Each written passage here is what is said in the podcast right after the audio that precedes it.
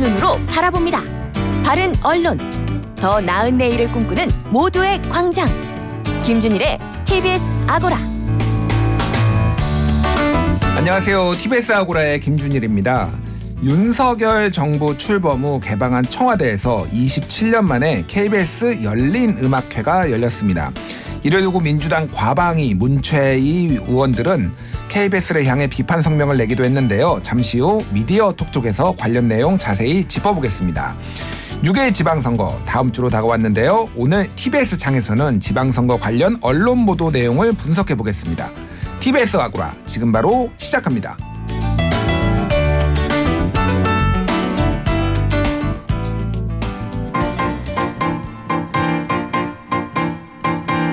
미디어 톡톡.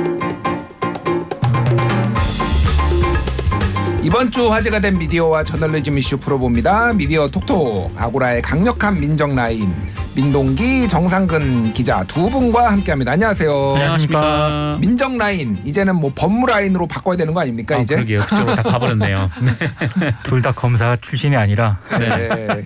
성에 그러니까 이름에 빨리 법자와 네, 문자를. 빨리 넣으십시오. 정상무로 가겠습니다. 정상무, 민동법 뭐 이렇게 가야 되는 거 아닙니까? 야, 그 민정 라인이 없어졌지만은 아직 언론계에는 민정 라인이 살아 있습니다.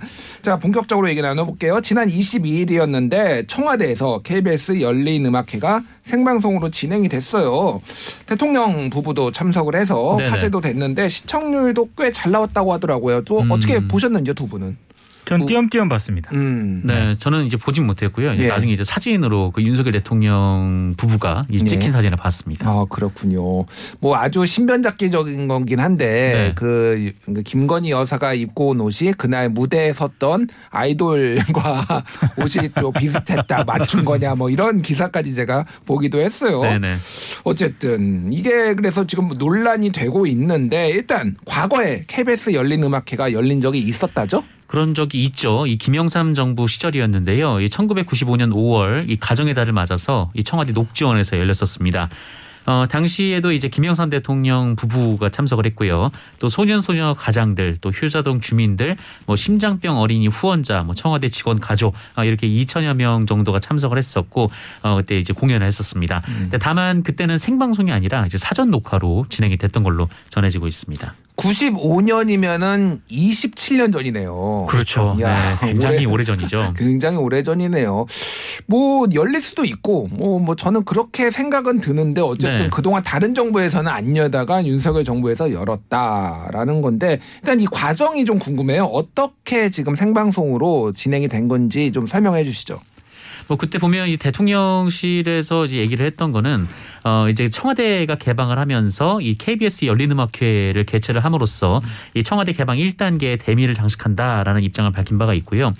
어 실제로 이제 문화체육관광부가 이번 열린 음악회를 주최한 것으로 알고 있고 그 예산도 이 문체부에서 지원을 했던 것으로 전해지고 있습니다. 음 그렇군요. 윤석열 대통령 부부 이제 인사를 했잖아요. 네. 네. 어, 좀 많이 주목을 받았어요. 네. 야, 아무래도 이제 윤석열 대통령이 그날 하얀 옷을 입고 왔더라고요. 이제 패션이 좀 튀었죠. 네, 이제 아무래도 밤이다 보니까 또 거기서 음. 또 하얀 옷을 입고 오다 보니까 눈에 좀 확 띄었던 것 같고 어, 생방송에도 윤석열 대통령 부부가 나왔다라고 하더라고요. 음. 어, 진행자가 그 인사를 요청을 했고 어, 윤 대통령 부부가 그 일어서서 이제 관객들에게 인사를 했다라고 합니다. 어, 여기서 이제 뭐 국민 여러분들과 함께 음악을 듣게 돼서 기쁘고 행복하다라고 얘기를 했고 또 청와대 공간은 뭐 국민 여러분의 것이다 이렇게 얘기를 하기도 했다고 합니다. 음, 그렇군요. 뭐, 뭐, 이게 청와대 개방을 기념해서 열리는 거니까 뭐 음. 윤석열 대통령이 나올 수도 있다. 뭐 이렇게 생각하시는 분도 있을 테고 뭐 아닌 분도 있을 텐데 일단은 지금 민주당에서는 조금 불편해하는 것 같아요. 과방위 그리고 문최희 위원들이 비판 성명을 내기도 했는데 KBS 정권의 나팔수가 되는 거냐, 정권의 홍보 방송 되는 거냐 이렇게 좀 나를 세웠네요. 민주당 비판을 좀 소개를 해주시고 의견도 좀 듣- 들어보고 싶네요. 그러니까 네. 지방선거 한 열흘 정도 앞두고 이제 열리는 음악회를 생방송으로 한 거지 않습니까? 음, 그러니까 민주당 입장에서는 약간 좀 신경이 쓰일 수밖에 없는 그런 대목이고 예, 특히 이제 KBS에 대해서 음, 뭐 윤석열 정부가 이런 거를 기획을 할 수는 있는데 이제 민주당 입장에서 보기에는 KBS가 이제 정권이 바뀌었다고 여기에 이제 적극적으로 약간 호응하는 것 아닌가 아마 이렇게 해석을 좀 한 것 같아요. 음. 그래서 이제 좀 불편한 어떤 그런 입장을 내놓았고 어 그래서 뭐 공영방송이 정치적 독립성과 보도 제작 편성의 자율성을 보장받기 위해서는 외부의 뭐 법 제도적 장치로 보장하는 것도 중요하지만 공영방송 스스로 정권의 눈치를 보지 않고 독립적이고 자율적으로 운영하는 것이다. 이게 이제 이런 부분을 굉장히 강조를 하긴 했는데 예. 어 저는 좀 과한 좀 비판이라는 생각이 좀 들긴 하고요. 민주당 위원 의원들이 좀 과했다. 좀 과한 예, 예. 비판이라는 생각이 들긴 하고요. 음. 다만 이제 어, KBS가 열린 음악회를 생방송으로 결정하는 그 과정이 음. 내부 논의에 논의하는 그 과정에서 뭐 제작진이라든가 이런 부분들이 충분히 이 경영진이라든가 제작진 사이에 충분히 논의가 있었는가 예. 아마 이런 부분들에 대해서는 평가를 좀 다르게 해볼 대목이 있다고 생각을 하는데 예. 열린 음악회 생방송 뭐 했다고 KBS가 뭐, 그뭐 정권에 뭐 나팔수가 되는 거냐 이거는 좀 아닌 것 같고요. 음. 정권의 나팔수 여부를 판단하는 거는 보도라든가 이런 부분들이 음. 어 정권 바뀌었다고 또 이제 예? 방향타가 바뀌는 그런 경우를 여러 번 보지 않았습니까? 예, 예. 그랬을 경우에는 뭐 적절한 비판이라고 생각을 하는데 이 하나만으로 KBS가 정권의 나팔수가 되는 거냐 이거는 좀 아니라고 생각을 합니다. 그렇군요. 아무래도 지방 선거를 목전에 두고 있어서 민주당이 음. 좀더 예민하게 나온 게 아닌가 그렇게 해도 보여지는데 정상근 기자는 좀 어떻게 보세요? 뭐 청와대가 개방이 됐으니까 거기서 열린 음악회 할 수 있죠. 그 열린 음악회 할 수도 있고 이제 청와대라는 상징적 공간의 상징성이 있으니까 이 윤석열 대통령 부부가 와서 뭐 인사를 할 수도 있다라고 생각을 합니다. 그리고 어, 이 열린 음악회를 하나 개최했다고 해서 이제 KBS가 뭐 이제 정권에게 잘 보이기 위해서 어, 일부러 이런 기획을 했다라고도 이게 쉽게 받아들여지진 않아요. 음. 어, 그런데 다만 굳이 이 시점에서 했어야 됐나라는 생각은 좀 듭니다 개인적으로. 음. 그러니까 이 청와대 이전, 그러니까 대통령실 이전 문제가 이 지방선거에서 여러 쟁점 중에 하나이고, 예. 어 그리고 이 청와대 개방은 앞으로도 쭉 이어질 테고, 어 그리고 이제 개방된 지 또 뭐 이렇게 막 개방된 것도 아니고 개방된 지도 좀 됐고, 음. 어 그렇다면 이 지방선거를 한 열흘 정도 앞둔 굳이 이 시점에 했어야 됐나라는 좀 아쉬움은 있어요. 그러니까 음. 지방선거 끝나고 해도 열흘 뒤에 해도 사실 큰 문제가 없는 기획 아닙니까? 예. 네. 그런 점에서 좀 뭐라고 할까요? 이제 KBS가 뭐 일부러 뭐 이제 국민의힘을 선거에서 밀어주기 위해서 열린 음악회를 지금 잡았다 아, 이렇게 생각하진 않습니다만 음. 어 그래도 좀 민감해질 수 있는 문제였기 때문에 어 게다가 또 정부의 투자를 받아서 이 정부의 협찬을 받아서 하는 공연이었다면 어 선거 이후에도 그렇게 늦지 않았을 텐데라는 아쉬움이 있습니다. 그러니까 저도 좀 저게 아쉬운 대목이에요. 예. 민주당의 비판은 좀 과하다고 생각을 하는데 제가 앞서 언급해드린 것처럼 그럼 KBS가 음. 이걸 생방송으로 결정하는 과정이 예. 제작진의 의견이 얼마나 반영이 된 걸까? 아. 저는 굉장히 급하게 결정이 된 것 같다는 생각이 들거든요. 예, 예. 그럼 급하게 결정이 되는 그 의사결정 과정에는 분명히 제작진의 의견보다는 간부들의 의견이 더 반영, 반영이 됐지 않았을까. 음. 이렇게 좀 의심이 드는 거고 더더군다나 아까 정상근 기자도 얘기한 것처럼 굳이 KBS가 생방송을 하기로 했다면 문체부의 10억 지원은 안 받아도 되지 않았을까. 음. 굳이 그 지원을 받아가면서까지 이렇게 빨리 할 필요는 없었을 것 같은데 요거 이제 KBS에 좀 안타까움으로 남아 있습니다. 그렇군요. 아무래도 이제 어, 한한 달 전쯤이었나요? 그 유퀴즈 온더 블럭에 네네. 이제 윤석열 맞습니다. 당선인이 당선인이었죠 그때는 대통령이 아니라 예. 그렇죠. 출연했을 때의 그 과정에서 사람들이 조금 윗선으로 통해서 이렇게 들어간 것 아니냐 뭐 이런 것들이 있어서 이거 KBS 열린 음악회도 약간 그런 시선으로 보는 분들이 좀 있을 것 같아요. 저는 아 이게 참 황희정승 같은 제 마음인데 다 이해가 됩니다. KBS도 이해가 되고 민주당도 이해가 되고 음. 뭐 이거 그 윤석열 대통령 입장도 이해가 되고 윤석열 대통령 입장에서는 얼마나 이거를 또 문체부나 이런 데서 홍보를 하고 싶겠어요. 욕 많이 먹었는데 열으니 열어두니까 국민들이 좋아하더라. 뭐 400만 명이 또 신청했다. 막 이런 거를 막 홍보하고 싶어서 막 그렇게 마음이 급했을 테고 민주당 입장에서는 왜 선거 앞두고 막 이렇게 하느냐라고 비판하는 것도 뭐 일리가 있고. 그러니까 아, 이게 KTV가 음. 정부 정책 홍보 방송이지 않습니까? 그렇죠. 예. KTV가 만약에 이거를 그냥 어. 생중계 방송했다면은 그리고 문체부가 거기에 지원을 하고 음. 이런 식으로 했다면 거의 문제가 별로 안 됐겠죠. 예. 근데 이제 KBS 같은 경우는 사람들이 이제 그나마 이제 공영방송이라고 생각을 하기 때문에 예. 굳이 이렇게 할 필요는 있나 뭐 이렇게 생각하시는 분들도 있을 것 같아요. 맞아요. 예. 맞습니다. 그러니까 음. 국영 방송이 아니라 공영 방송이고 사실은 정권하고 독립돼 가지고 공적으로 이제 움직이고 뭐 KBS 이사회 조직이라든지 그렇게도 다 공적으로 이제 선출을 하고 그러는데 우리가 또 정권의 입김에 이 공영 방송이 자유롭지 않다라는 것도 또 알고 있죠 현실로. 그렇죠. 그래서 문체부에서 좀 하자고 하는데 야 이거를 또 무슨 어마어마하게 공정 보도를 위배하는 것도 아닌데 음. 뭐막 이런 그 각가지 모든 얼, 이 당사자들의 고민과 뭐 이해관계가 다 눈에 선하게 보여서 좀 그렇네요. 국민의 예 예, 예. 저희는 약간 아 이렇게 고개를 갸우뚱하는 이 정도지 않습니까? 음, 음. 근데 이제 굉장히 좀 민감하게 받아들이시는 분은 예. 야 정권 바뀌었으니까 KBS도 줄 선다 이게 이렇게 생각하시는 거고 음. 예. 보는 시각차가 좀 있는 것 같습니다. 그러니까 저는 개인적으로 이제 이런 거에 좀 정파성 이런 거에 균형을 잡으려고 할 때 그러면은 이 여러 진영에서 이 일이 벌어졌을 때 그러면 어떻게 사람들이 반응하고 나는 어떻게 반응해야 되는 것인가를 한번 생각해 봐요. 예를 들면은 음. 이게 이제 문재인 정부에서 똑같은 일이 벌어졌다라고 했을 때 나는 어떻게 할 것인가 뭐 어느 저 당이나 정권을 지지하는 걸 떠나서 그때도 문제가 있다라고 하면은 이것도 문제가 있는 거고 예를 들면은 그때 어- 문제가 없으면 이것도 문제가 없다라고 해야 되는 게 맞지 않나 음. 이런 생각이 드는데 반대 상황이 펼쳐지지 않을까요? 음. 국민의힘 쪽에서 정권의 홍보 그러니까요. 정권에 나팔 수가 있구나 그러면서 또 성명 발표하고 국정조사하고 국정감사에서 사장 부르고 이게 그러겠죠. 참 어려운 문제. 일단은 국민의힘에서는 음악회는 음악회일 뿐이다라고 어 반박을 했고 그런데 KBS 내부에서도 지금 민주당을 비판하는 목소리가 나왔네요. 네, 뭐 전국 언론 노동조합 KBS 본부에서 비판 성명을 냈는데요. 이 음. 민주당만큼은 이 특집 열린 음악회를 뭐 비판할 자격이 없다 이렇게 얘기를 했습니다. 민주당이 지난 5년간 공영방송 독립을 위해 뭘 했는지 기억해라라고 얘기를 했고요. 예, 한마디로 이제 뭐 지배구조 개선 같은 좀 그런 것들을 이제 민주당이 추진을 제대로 하지 않았다 뭐 이런 비판인 것 같고 어 그리고 뭐 지금 이제 그 민주당에서 이렇게 얘기를 하는 것도 뭐 일종의 이제 편성 개입이다 뭐 이런 어, 편성 자율성 침해다 이렇게 비판을 했습니다. 네. 뭐 KBS 그 언론 노조 KBS 본부 같은 경우에는 빨리 공영방송 지배구조 개선이나 빨리 해라.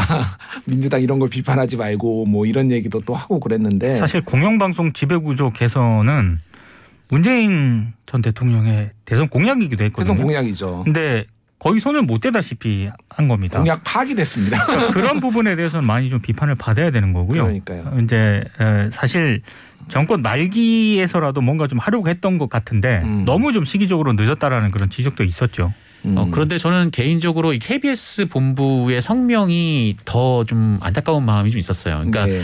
어, 물론 이 민주당이 지난 5년간 이제 공영 구- 공영 방송의 이제 지배구조 개선 법안을 어, 계속해서 이제 뭐그 공약으로 내걸었었고 또 계속 입으로 얘기를 했었기 때문에 어, 이 약속을 지키지 않은 것은 그거 자체로 굉장히 좀 비판받아 마땅한 일이라고 생각을 하는데 음. 어 근데 다만 이 민주당의 좀 이런 비판에 대해서 뭐 민주당은 그럴 자격이 없다라고 얘기를 하는 게 음. 어, 좀이 사안과 이 사안은 좀 별개 지 않나라는 생각이 좀 한편으로는 들고 음. 어 그리고 좀 빨리 좀 이 법안을 처리하지 않고 뭐 하냐라는 취지의 이제 입장문을 발표를 한 건데 예. 어 그러니까 뭐 좀 언론계에서도 좀 본인들이 생각하는 이제 법안들은 빨리빨리 처리를 하라고 하고 음. 어 본인들과 생각이 좀 다른 법안들은 왜 이렇게 빨리 처리하냐고 하고 예. 물론 반대로 이제 민주당에서는 왜 그 업계에 계- 계신 분들과 얘기 없이 또 이렇게 어떤 법안은 또 빨리 처리하고 어떤 법안은 늦게 처리하고 좀 그런 아쉬움이 있겠지만 이 언론계 내부 자체에서도 좀 이런 부분은 한번 좀 생각을 좀 해볼 필요가 있지 않을까 예, 그런 생각이 듭니다. 그렇군요. 참 모두의 입장이 이해가 되는 그런 시간이 양준일을 넘어 다준일로 그러겠습니다. 그렇네요. 아, 다중 인격자가 된 것 같아요. 예. 뭘, 뭘 준일로 아시죠? 뭘 멀준일. 멀티 준일. 멀티 준일로. 예. 잠시 전하는 말씀 듣고 다시 돌아오겠습니다. 미디어 비평 프로그램 TBS 아고라 저는 김준일이고요. 오늘 미디어 톡톡 정상근 민동기 기자 두 분과 함께하고 있습니다. 기억해둘 good news 꼬집어둘 bad news 선정해 보겠습니다. 정상근 기자 굿뉴스 어떤 거 가져오셨어요? 저는 MBC 보도고요. 어, 집중 취재 M이라는 어, 별도의 꼭지가 있습니다. 어, 뉴스데스크에서 나온 보도고요.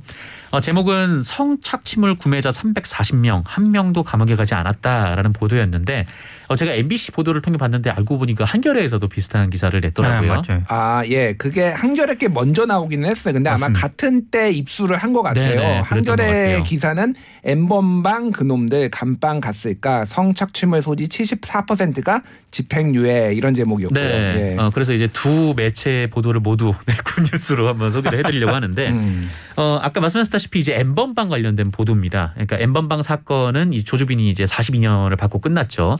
어, 끝났는데 이 단순히 이제 끝났다고 그냥 이제 뭐 관심을 끊어버리는 게 아니라 어, MBC라든지 한겨레에서 좀 그렇다면 이제 성착취물을 구매한 사람들은 어떤 처벌을 받았을까? 어, 여기에 대해서 계속해서 추적 음. 취재를 해서 어, 또 이제 판결문을 입수를 해서 분석을 해서 이제 보도를 한 거였어요. 예. 어, 근데 이 내용을 보면 그 총 이제 340명의 판결을 살펴봤고 어, 그 결과 어, 좀 집행유예가 271명, 전체 80%였고 음. 이 벌금형이 62명, 18%.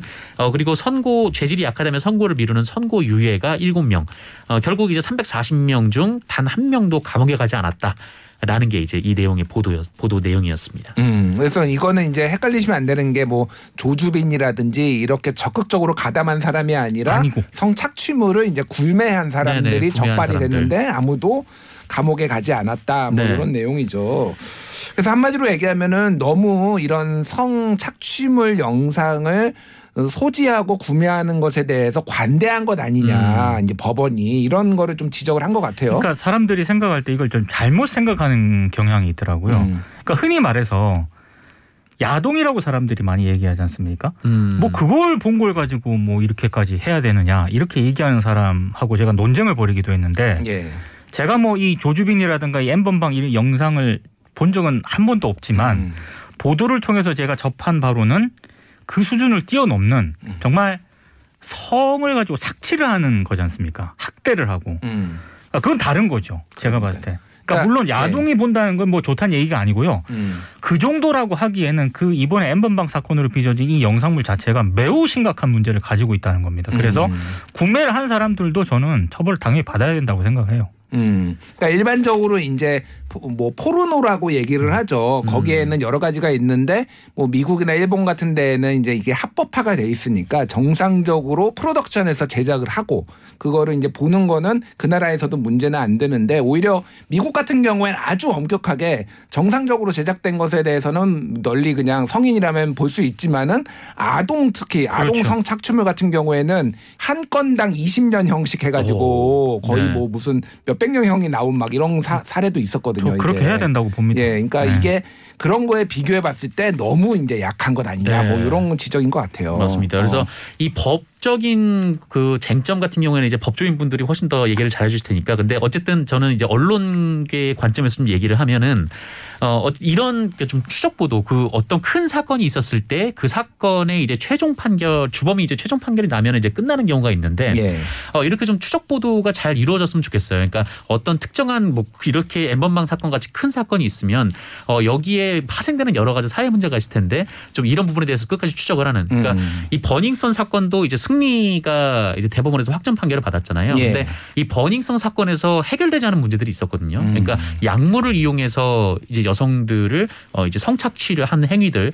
그런데 이런 행위들을 한 사람들이 뭐 수사를 받았다는 얘기를 들은 적도 없고 음. 법원에 갔다는 얘기를 들은 적도 없고 좀 이런 부분들을 언론이 잘 취재를 해서 어그 이후에 좀 그 아니면 그 파생된 일들 여기에 대해서 좀 열심히 좀 취재를 하는 어 그리고 이제 잘 보여주는 좀 그런 보도들이 좀 많이 나왔으면 좋겠습니다. 예. 그래서 어쨌든 끝까지 이슈를 추, 어, 추적을 해서 이렇게 어떤 사회적 문제가 있었는지 개선할 건 무엇인지 이렇게 보도를 한 MBC와 한겨레 기사를 좋은 기사로 선정을 했고요. 이거 시리즈더라고요. 네네. 그래서 네. 요거를 같이 찾아서 그 아까 말씀드린 제목과 같이 연결돼 있으니까 기가 관련 뉴스가 좀 보시면 좋을 것 같습니다. 자, 민동기 기자가 선정한 그 뉴스 어떤 건가요? 전 한겨레 20일에 실린 박영음 그 협성대학교 교수의 칼럼을 하나 가져왔는데요. 어, 예. 칼럼은 기자들이 좀 굉장히 좀 꼼꼼하게 읽었으면 좋겠다라는 음. 생각이 생각이 듭니다. 제목이 목숨 걸고 차별금지법 외쳐도 언론에 한 줄 나지 않는 이유라는 그런 제목의 칼럼인데요. 예. 사실 지금 차별금지법과 관련해 가지고 무려 한 46일째 단식 농성을 하다가 아, 지난 26일자로 이제 당신 농성을 중단한 미류 그 활동가가 있습니다. 음. 예, 근데 많은 분들이 잘 모르실 거예요. 이렇게 단식을 했었나? 이런 생각이 들 정도로 언론에서는 잘 보도가 안 됐습니다. 그나마 좀 온라인 매체라든가 뭐 한겨레라든가 이런 예. 그 약간 진보적 성향의 그 매체에서는 종종 보도를 했었는데 음. 사실 거의 보도가 안 돼, 안 되다시피 해가지고요. 잘 모르시는 분들이 많은데 왜 이렇게 그러면 언론엔 제대로 보도가 안 되는 걸까를 박영흠 교수가 지적을 했는데 예. 제가 굉장히 전폭적으로 공감을 했습니다. 일단 기본적으로 민감한 사안이라고 기자들이 대답을 했대요. 음. 박영흠 교수가 좀 물었나 봐요 몇몇 기자들한테. 음. 근데 이 박영흠 교수의 생각은 아니 그러면은 민감하고 굉장히 그 뜨거운 이슈 같은 걸 언론이 대체적으로 좋아하는데 음. 이번 사안 같은 경우에는 민감한 사안이라서 보도를 잘 하지 않는다라고 하는 답변인데 음. 그럼 본인이 잘 이해가 안 간다라고 얘기를 했고 오히려 어, 박 교수의 주장은 기자들이 주류 엘리트 집단과 자신을 동일시하다 보니까 예. 이 차별금지법 제정을 촉구하는 사람들은 우리 사회에서 흔히 말하는 비주류, 음. 어, 주류 엘리트와는 많이 멀, 멀어진 쪽에 있는 사람들이잖아요. 예. 그러다 보니까 기자들 스스로 아 이건 내 문제가 아니다. 주변부적인 문제다. 음. 이렇게 생각을 하는 경향이 굉장히 강해졌다라고 하는 것이고요. 예. 특히 제가 좀 아, 뜨끔했던 것 중에 하나가 언제부턴가 이런 차별금지법 제정이라든가 우리 사회 소수자 문제, 사회적 약자 문제를 언론들이 가끔씩 다루긴 하는데 음. 음. 기획 기사 아이템 위주로만 다룬다 이런 음. 지적을 하고 있습니다. 아. 이를테면 무슨 창간 기념일, 예. 그다음에 무슨 달력에 뭐 음. 장애인의 날, 예. 뭐 이런 일정이 있을 때 그때 위주로 이제 기획 기사를 많이 음. 다룬다라는 그런 얘기거든요. 음. 그러니까 이거는 굉장히 좀 어찌 어찌 보면 형식적이고 알리바이 같은 용이라는 거죠. 나 이런 네. 보도 하고 있다. 그러니까 이런 부분들에 대해서 좀 날카롭게 지적을 하고 있어요. 음. 이 칼럼을 쭉 읽으면서 굉장히 전 뜨끔했거든요. 음. 네, 그래서 많은 언론인들이 이 칼럼을 꼭 한번 읽어 보셨으면 좋겠습니다. 뭐 사회적으로 논란이 돼서 다루지 않는다라고 하면은 사회적으로 가장 논란이 됐던 거는 검찰 수사 기소권 분리법안인데 그렇죠. 소위 말해서 뭐 검. 검수한박이라고 불렸던 뭐 일명 근데 그거는 뭐 기사가 하루에 수십 개씩 쏟아졌는데 그럼 뭐 그 말이 안 되네요. 그러니까 예. 성소수자라든가 다문화 어. 가정 난민 이런 아이템들과 이런 기사들이 점점 일상적인 보도에서 사라지고 음, 기획 기사용으로만 이제 다뤄진다는 거죠. 그러게요. 음. 이거는 좀 심각한 문제가 있다. 음. 예. 뭐 찬성을 하든 반대를 하든 그거에 대해서 좀 적극적으로 다룰 필요가 있지 않느냐 그리고 기자 주류 사회 엘리트와 내 문제가 아니다라고 좀 보는 관점들 충분히 새겨들을 만한 것 같아요. 언론사들을 보면은 그러니까 이 삼성 출입 기자는 있고 이 현대 출입 기자는 있는데 음. 어, 삼성 노조 출입 기자는 없고 이 현대 노조 출입 기자는 그렇죠. 없잖아요. 그러니까 이렇게 이 출입처들이 좀 이렇게 뭐 정형화돼 있고 또 그 안에서 뭐 이제 기자들이 활동을 하다 보니까 기사들도 다 이제 정형화된 기사들이 나올 수밖에 없고 음. 그러니까 출입처 없이 좀 프리롤로 뛰는 이제 기자들이 많이 있으면 좀 어떤 이슈에 대해서 충분히 좀 파고들 수도 있는 거고 음. 좀 이렇게 좀 다양하게 이슈를 다루고 또 소화를 해야 또 매체로서도 굉장히 좋은 거죠. 이 독자의 저변을 확대할 수 있으니까. 음, 알겠습니다.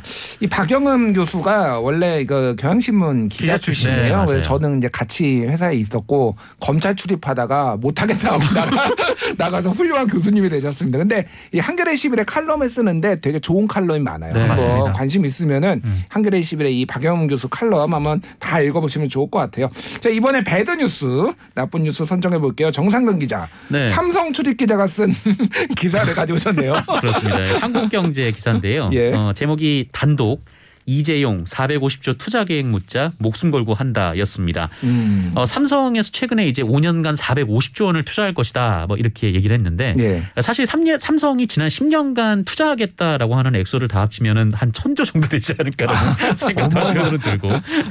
근데 어쨌든 어, 이 기사는 제가 왜 배드뉴스로 가져왔냐면 어, 이 기사에 나와 있는 팩트는 단 하나입니다. 그러니까 음. 이재용 부회장을 만난 모양이에요. 한국경제 기자가. 예. 아, 그래서 아, 회장님 어떻게 이렇게 5년에 450조 원이나 투자하게 됐습니까? 음. 이렇게 물어본 본 거죠. 음. 어, 그러니까 이재용 부회장이 뭐 뭐 잘 숫자는 잘 모르겠고 그냥 목숨 걸고 합니다. 그냥 이렇게 대답을 했던 모양이에요. 아. 어, 이 짧은 답변을 하나 가지고 제가 그 계산을 해보니까 200자 원고집 7.5매를 썼습니다. 어.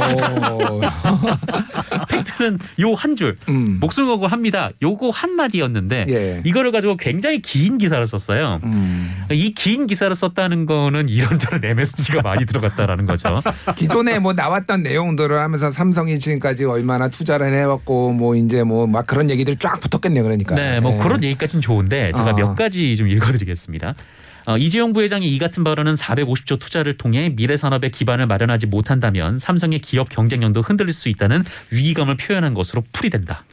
음. 라는 대목이 있고요. 풀이됐군요. 네. 어, 이재용 부회장이 이런, 이런 발언은, 발언은 위기에 맞서는 도전 정신을 강조해온 소신의 연장선상으로 보인다. 음. 네.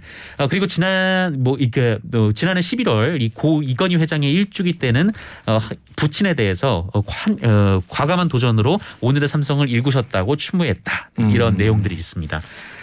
어, 그러니까 이재용 부회장이 하지도 않은 말을 네, 이재용 부회장이 생각인 것처럼 어, 꿈보다 해몽이 좋은. 네, 그러니까 어. 해몽을 쭉 써서 풀어놓은 거예요. 그. 해명을 써서 풀어놓은 거는 네 사실이 아니죠, 사실은. 굳이 예. 그런 거를 설명하거나 해, 해설해주지 않아도 되는 사안인데 예. 네. 언론이 가끔 그런 걸 하더라고요. 그렇습니다. 그냥 알겠습니다. 네, 목숨 걸고 합니다라는 얘기만 했으면 그것만 딱 쓰고 음. 끝내도 네, 괜찮을 것 같습니다. 목숨 걸 목숨 걸고 하려면은 8월에 사면이 되셔야 된다. 뭐 이런 얘기도 이제 기사에 등장할 가능성이 네. 있지 않나 그런 생각이 듭니다. 예, 너무 부풀리지 않았으면 좋겠고요. 민동기 기자 어떤 거 가져오셨어요? 저도 어떻게 보면 비슷한 맥락의 기사입니다. 예. 중앙일보가 5월 22일자에 보도한 기사인데요. 인터넷에서 보도한 내용입니다.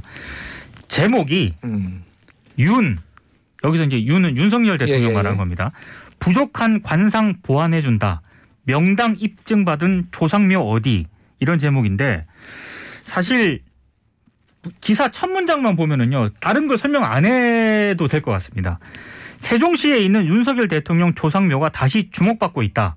대통령 당선으로 결국 조상 묘 자리가 명당으로 입증된 게 아니냐는 해석이 나오고 있어서다. 이러면서 풍수지 전문가를 등장을 시켜서요. 예. 온갖 이제 썰들을 얘기를 하거든요. 음. 근데 이런 말씀을 딱 드리고 싶어요. 굳이 이렇게까지 해야 돼? 아니 21세기에 언론에서 웬 샤머니즘? 아니 이렇게까지 해야 되나? 이렇게까지 또 찾아서 의미 부여를 해야 되나? 저는 빨리 이제 윤석열 대통령이 한국 최초의 주상복합 대통령이 나왔잖아요. 그렇죠. 빨리 이제 부모를 화장한 대통령이 빨리 나왔으면 좋겠습니다. 좀 이런 기사 좀 안 보게 어디에 묘자리를 썼는지 이게 중요하지 않게 아 정말 이제 이게 뭐 정치인들의 사실은 이거에 관심이 있기는 해요. 음. 예, 그래서 많이 묘자리 옮겼다 뭐 옛날에 이회창 전 총재 뭐 네. 옮겼네 아니네 그런 기사들이 있기는 했거든요. 근데 이게 그 30, 20년 30년 전이잖아요. 그런 기사들은. 아니 이게 예. 지금 제가 소개해드린 데 가뭐 월간 점 이런 데가 아니잖아요. 예. 중앙일보에 중앙일보. 중앙일보. 중앙일보에서 이런 기사를 쓰는 것도 좀 문제가 있고 음. 특히 뒷부분에 가면은 또 김건희 여사가 공작상이다. 백 공작상. 공작상. 이런 부분까지 있거든요. 아 이제 좀 좀 우리 기성 언론에서 이런 기사는 좀 그만 봐야 되지 않나 싶습니다. 예, 풍수 아니면은 점, 관상 이런 것 조금 우리 권위진들은 자제를 했으면 좋겠습니다. 오늘 여기까지 듣겠습니다. 미디어 톡톡 정상근 민동기 기자와 함께했습니다. 두 분 감사합니다. 고맙습니다. 고맙습니다.